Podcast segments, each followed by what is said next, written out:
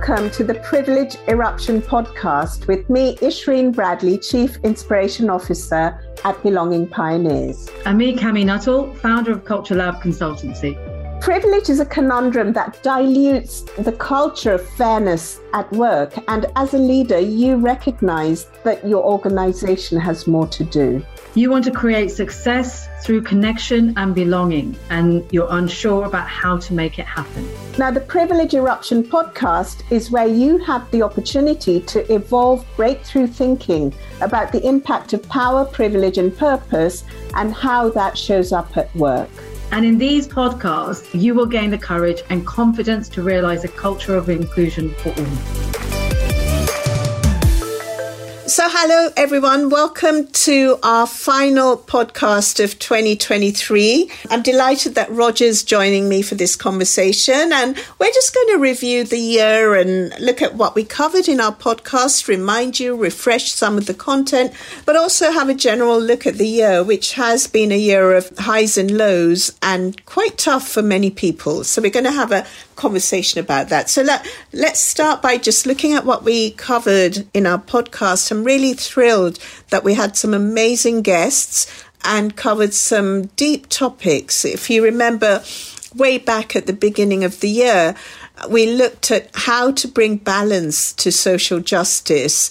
How um, Marie joined us and we had a conversation about structural violence in the workplace.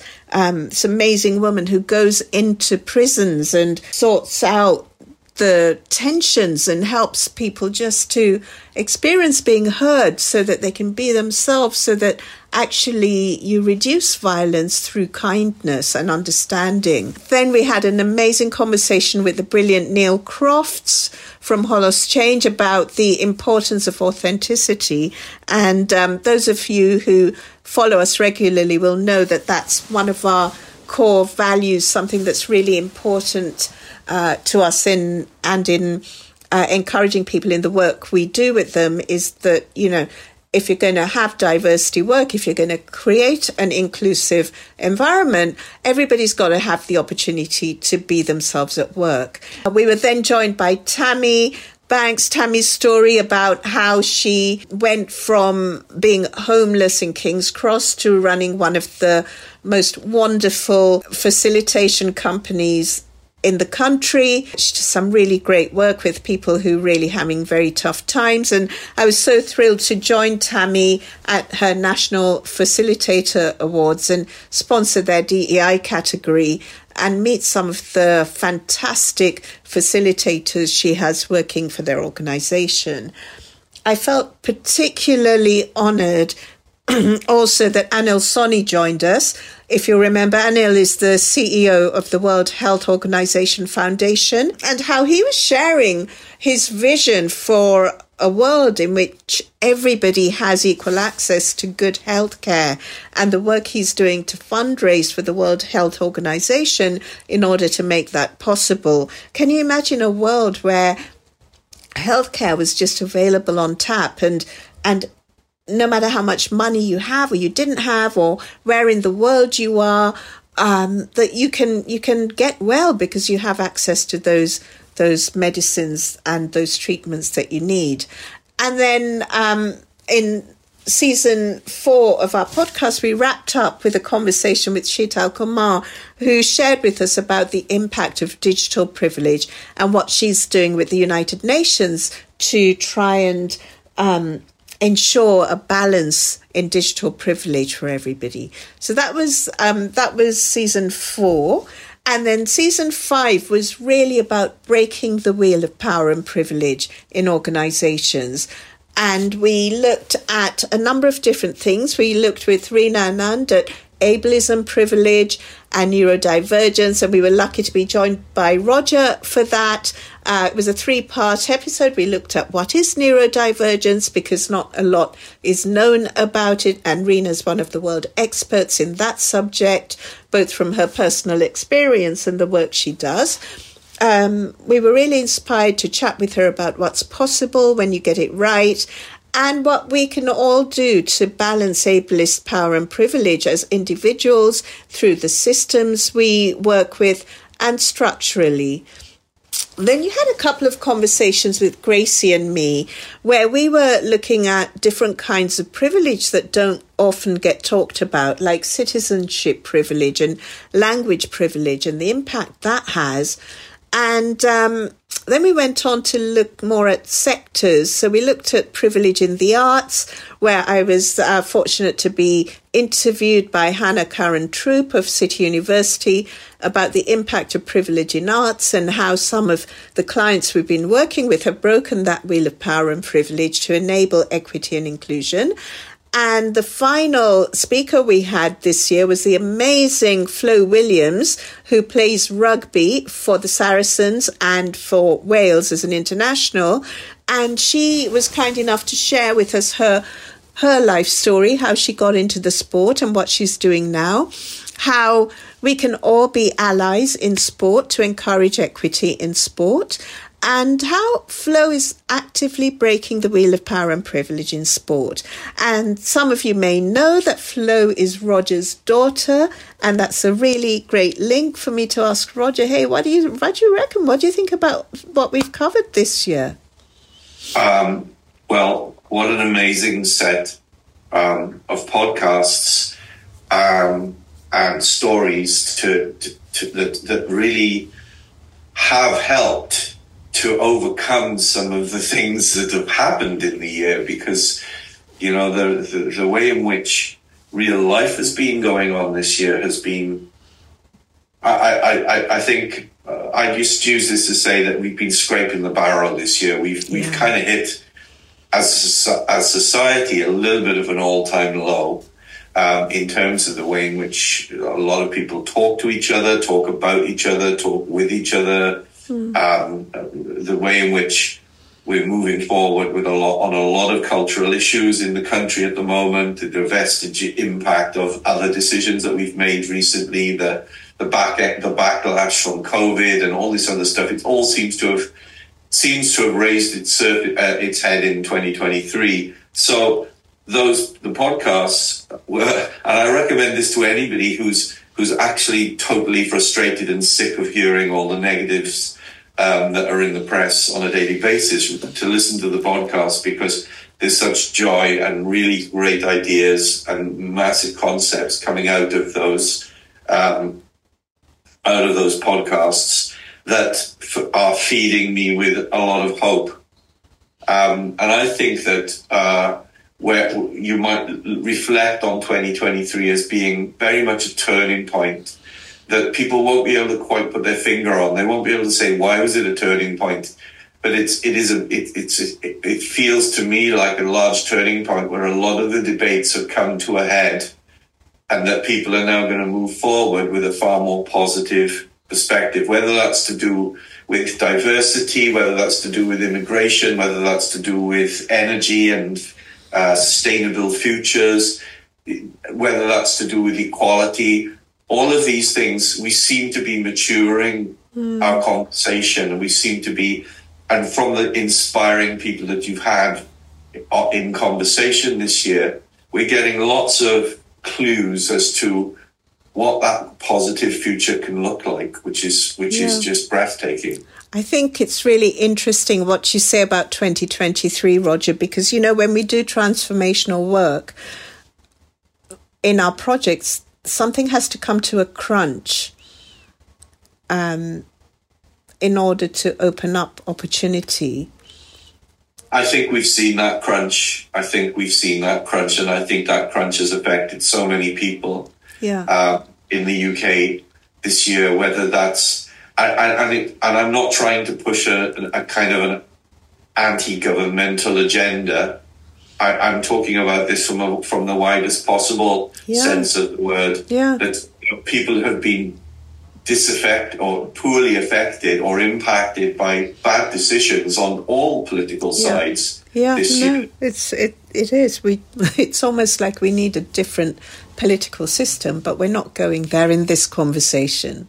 We're not going to do no, no. We'll keep away from that. Yeah. So, what do you see in 2024, Roger? So I, I, I think um, I, I'm going to make I'm going to go out on a limb here and say that when when you've had a year like 2023, 2024, the, the thing is when you look back, you always go, "Oh gosh, it's not as good as it was last year," or things are getting worse. I don't think things can get much worse. I think things can now only get better. Uh, to quote a um, certain pop song that was used at, a turning point in about 20 years ago, but. Um, I think that there's there's a lot of potential for things to get better, and and the reason why I say that is because we're given clues by all of the people that were interviewed yeah. uh, as to how they're approaching the challenges that they face. Yeah. Uh, uh, Rina's presentation on neurodiversity basically giving you massive clues as to how embracing neurodiversity within your organization leads to factors like less burnout, higher productivity, less demand uh, for core support uh, of people, uh, and, and incredible amounts of loyalty. I mean, mm. when with, with organizations running around screaming, saying, where, where are we going to get this talent from? Where are we going to get the, this capability from? We just haven't got the people to do the things that we need to do. This is, here's a good, great clue be inclusive to people's particular issues and challenges, and that generates productivity and loyalty. Wow! Wow! Who knew? Who knew? um, uh, that, that in terms of citizen privilege, when you talked about your particular story as well as um, other examples from Gracie around freedom to travel, for instance, mm. and, and how how we're so privileged in Britain with a yeah. British passport whatever color it is. Yeah. Not yeah. the color of the passport. Yeah. It's the, it's the it's the relationship that Britain has with the rest of the world, yeah. and that's very valuable relationship, and yeah. we don't want anybody yeah. to, to mess that up. That's right. Because that gives us the ability to travel and meet and influence and have people come here as well. That's right. And make changes. That's right. And what um, so that applies to a lot of um, I guess, wealthy countries with, you know, so, you know, America has the same benefits. Funnily, Russia has the same benefits. You know, there are certain countries in the world that where if you have that passport, you can easily travel. Um, what um, what I took away from that conversation and the research we did for that episode, Roger, is you know, it's all very well saying people shouldn't be illegal immigrants and come on small boats. But what we found when we did the research is there's no other mechanism for those people to apply to come to this country. Yeah. There's exactly. no, you know, so that, so then. By if, definition, the people on the boats, you could extrapolate that to say that people are the, the illegal immigrants are defined by our foreign policy. Yeah. Basically, if we if we would accept someone to come to apply for citizenship, if there was a mechanism or process to apply for citizenship in the UK, and you could get on a and you could make that application and then get on a plane and travel here, then that would yeah. reduce illegal yeah. immigration. I look at the boat. I look at the immigration numbers, and I say because everybody's very the, the press has been very confused about the difference between immigrants and illegal immigrants. Yeah. Um, you know, the, who's are you defined? Is does desperation define you as illegal? Yeah. Um, and when you have a massive shortage of particular skill sets, when you have a demand for thousands of people to take on roles in the care system, in, in other infrastructural roles, etc. Look at look at this as an opportunity. Yeah. To, to, to welcome people who take on those roles, right. and, and therefore we can move forward with mm. positive immigration policies rather than negative right. immigration policies. That's right. I mean, most, the, yeah most of those people have great skills that they're bringing there. They're not, you know, they're they're like doctors and and engineers. That's, that's, that's exactly right. But there's, there's the additional thing of of the emotional commitment that you get yes. when you when you accept someone who's coming who's trying to escape yes. a, a, past and is looking is looking forward to a future. Well, what, one of the articles that I read this year, which really did make an impact on me, it talks, uh, and it's from a book by Michael Bhaskar called Human Frontiers, mm. and and what what it describes is that is that when people migrate from a Central African uh, country mm-hmm. into in towards Britain, yeah, they're, they're actually traveling in a time machine from the Middle Ages to the 21st century. Yes. It's, it's that, that different, the fundamental difference is almost like time travel. Yeah. It's not just, you, why can't you be a doctor in your own environment or why can't you, why can't you be a builder or it, it's a, it, it, that environment does not exist in the places that they wow. come from. Right. Uh, and that therefore it's, it's not, it's like, several hundred years away from it, not several hundred miles away from it. Yeah. Yeah. Wow. And so th- this then goes back to um, what was one of the principles of, of of fair society is that the way in which we supported other countries through foreign direct investment and foreign aid is because we, we've made help bring them towards the 21st century. And, and then what happens? Demand yeah. goes away. People, you know, why would people get want, be just motivated to get up and leave all the people they know and all the friends that they've got and all the relationships, etc., to go on their own halfway around the world and risk their lives if the if the, the, the situation wasn't enabled a little better for, for, yeah. for the for the for their starting country. Yeah. So there's a there's a lot of things to look at, and there's a, I think there's a lot of ways in which we're going to start to sh- see that the politics of hate that we've had and the diverse the, the, the, anger that people have shown towards one another yeah. in 2023 i think um, i think it's time to call time on I on think that so i think so forward. I think so. And I was watching the um, Christmas speech by Stephen Fry, the alternative Christmas talk. Okay, I've missed it, so I will definitely get. Yeah, get, and and yeah. you know, I didn't know he's Jewish, and he he didn't. It's interesting until all this trouble flared up um, between Israel and Gaza. Most people who are Israelis didn't really think too much about it. Or, sorry, of Jewish heritage didn't think too much about it. And he was sharing about how he didn't think too much about his Jewish heritage, but he's 52% Ashkenazi Jewish. And, um, and so, for some reason, some right wing group, some British right wing group, has him as a target. Oh, great! Yeah. You know. Yeah. And and that that needs to stop because you know we're all human beings, and and he was equally talking about. Um, anti-Semitism and Islamophobia and whatever other minority group you might belong to, were his words. You know, it's really time for for that to stop because we're we're eighty percent human and similar, and we may have 20% differences but we should we should celebrate those differences and make the most out of out of it and um, use it to enrich our society. But know that for 80% of us we we function the same way. Yeah.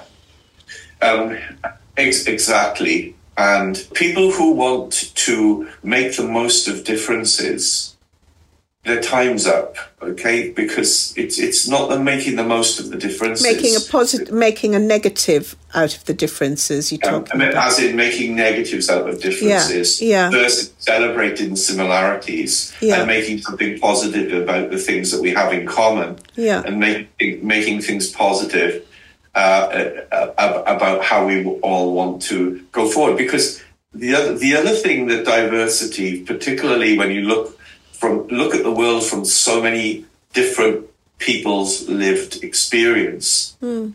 If you start, if it doesn't matter what you're doing in industry, whether you're whether you're running the railway system, developing drugs for the future, running the system of education, running healthcare, whatever, is that none of those, no industry, retail, does heavy industry, Hmm. chemicals, no industry does not benefit from the inclusion of diverse perspectives. Yeah, it, it's Every essential.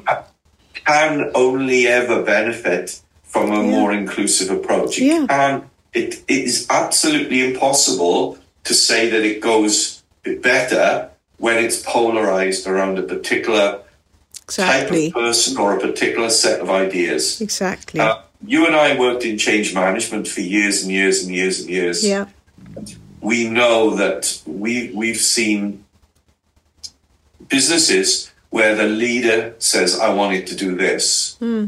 We know that the change doesn't happen until the people engage Yeah. with it and want that want that change to happen, and that requires uh, the ability to absorb different perspectives, different Yeah. viewpoints, Yeah. and even to encourage it, Hmm. because then you see the world more accurately. You Yeah. make decisions more accurately. Yeah, and Um, I'm I'm a strong believer that difference is to be celebrated and and um, engaged with because you get more innovation, you get more creativity, you get products and services that match what our customer bases need, like that, right? And then and then we become used to behaving in that way, right? Yeah. We become used to being inclusive. Yeah, You know, at the beginning, yeah, we have to force the issue. We have to be anti-racist rather than not racist. It Yeah. ha- you have to push harder uh, Yeah. to to make understand other people's religions, to uh, to Yeah. uh, talk about equality, Hmm. LGBTQ, all just be- develop that understanding and develop Hmm. that. yeah. And, and, Wow, and that was a long conversation about the, the session that Gracie and I did. well, it, it, because I'm kind of overlapping into into. The sessions with with um, sport Yes. that that floated, Yeah, uh, and uh, I think that, that there's a one great thing coming out right towards the end of 2023. Um, uh, Florence was asked to comment on BBC News about the the forecast that women's sport, women's team sport, will Yeah. generate over a billion dollars revenue Yeah. in 2024. Yeah. Um, and that's been a debate that's been around for some time. Yeah. And you can see that the from the, the participation of women in sport is, is it just creates more opportunity for everybody. It creates Yes. more opportunity for children to be engaging in sport, which is great for health. Mm. Yeah. It gets more opportunity for entertainment and fun Yeah. because if you can't afford to go and see um, Mm. a particular game, or if you don't follow a particular team, or if you just don't like being in a stadium full of screaming adolescent uh, uh, men who who basically seem to want to kill each other in in the name of sport.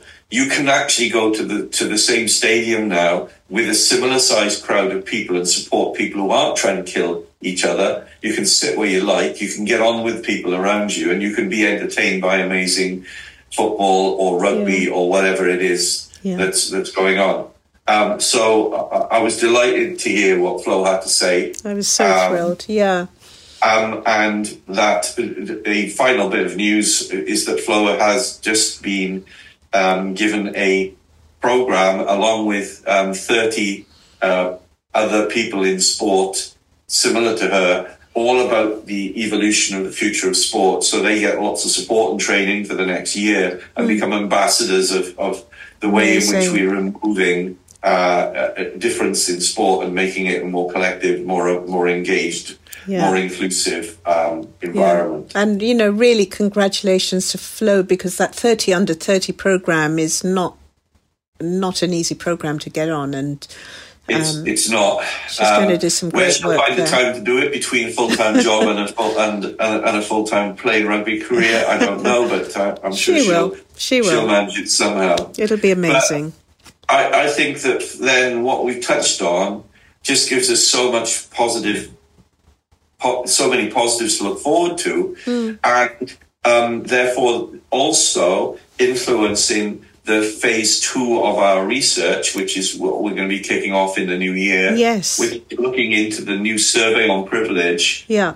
And this one is fundamentally about the positive. We, we did we did a lot of diagnostics, and we did we got we created a, a huge amount of original uh, data on the impact of privilege and, and where it is and the fact it's there. And boy, do we see it? Do we see it? here's here's a, here's a fabulous example of privilege in action, right to, to, uh, uh, uh in in the in the wrong context. Just to round off this year, where the man, the uh, the 64 year old gentleman working for a particular um, supermarket was sacked because he used his discount card um, to pay for groceries for older people or people that couldn't quite afford the groceries that they were trying to buy. So he used his staff discount card. Oh. And, and, and when the, uh, that particular organization found out he was sacked. Oh, no. And has now lost his job at 64. Wow. Um, and he's now part of the problem of the people, is now as poor as the people he was trying wow. to help out. Now, That's ridiculous. When, That's like a few years to retirement, right? Yeah. So wow. you know that for that to happen shows that then there are other people in far more privileged positions who can rip the whole of the country off to the tune of 150 million quid and then say, well, actually, you know, you might misunderstand what we did here.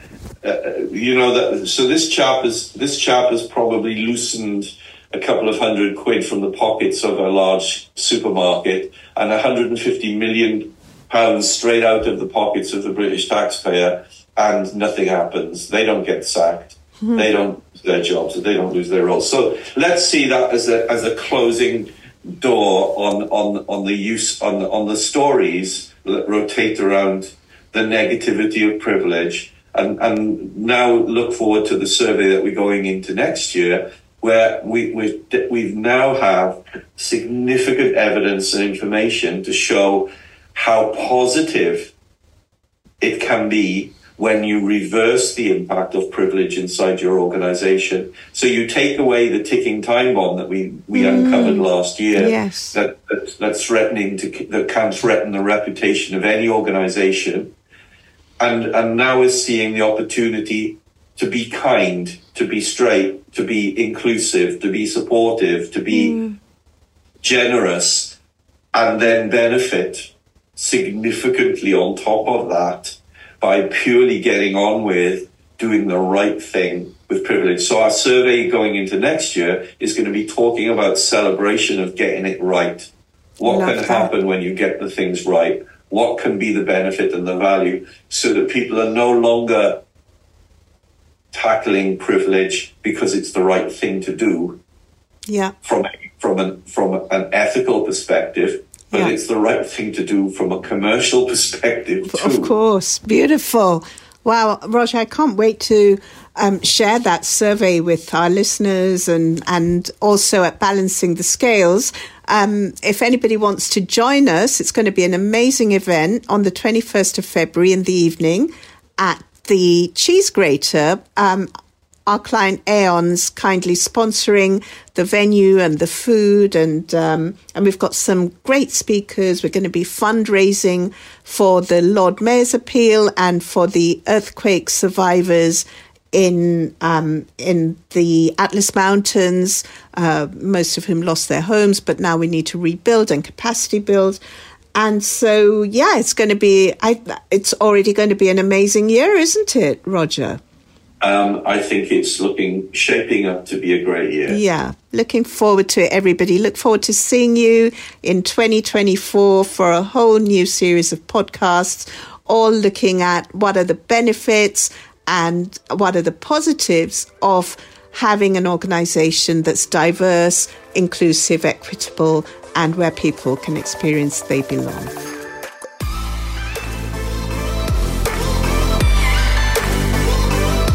We really hope you enjoyed this episode. Thank you for joining us. Our intention is to bring you new insights about the impact of power, privilege, and purpose at work for you and for your organization.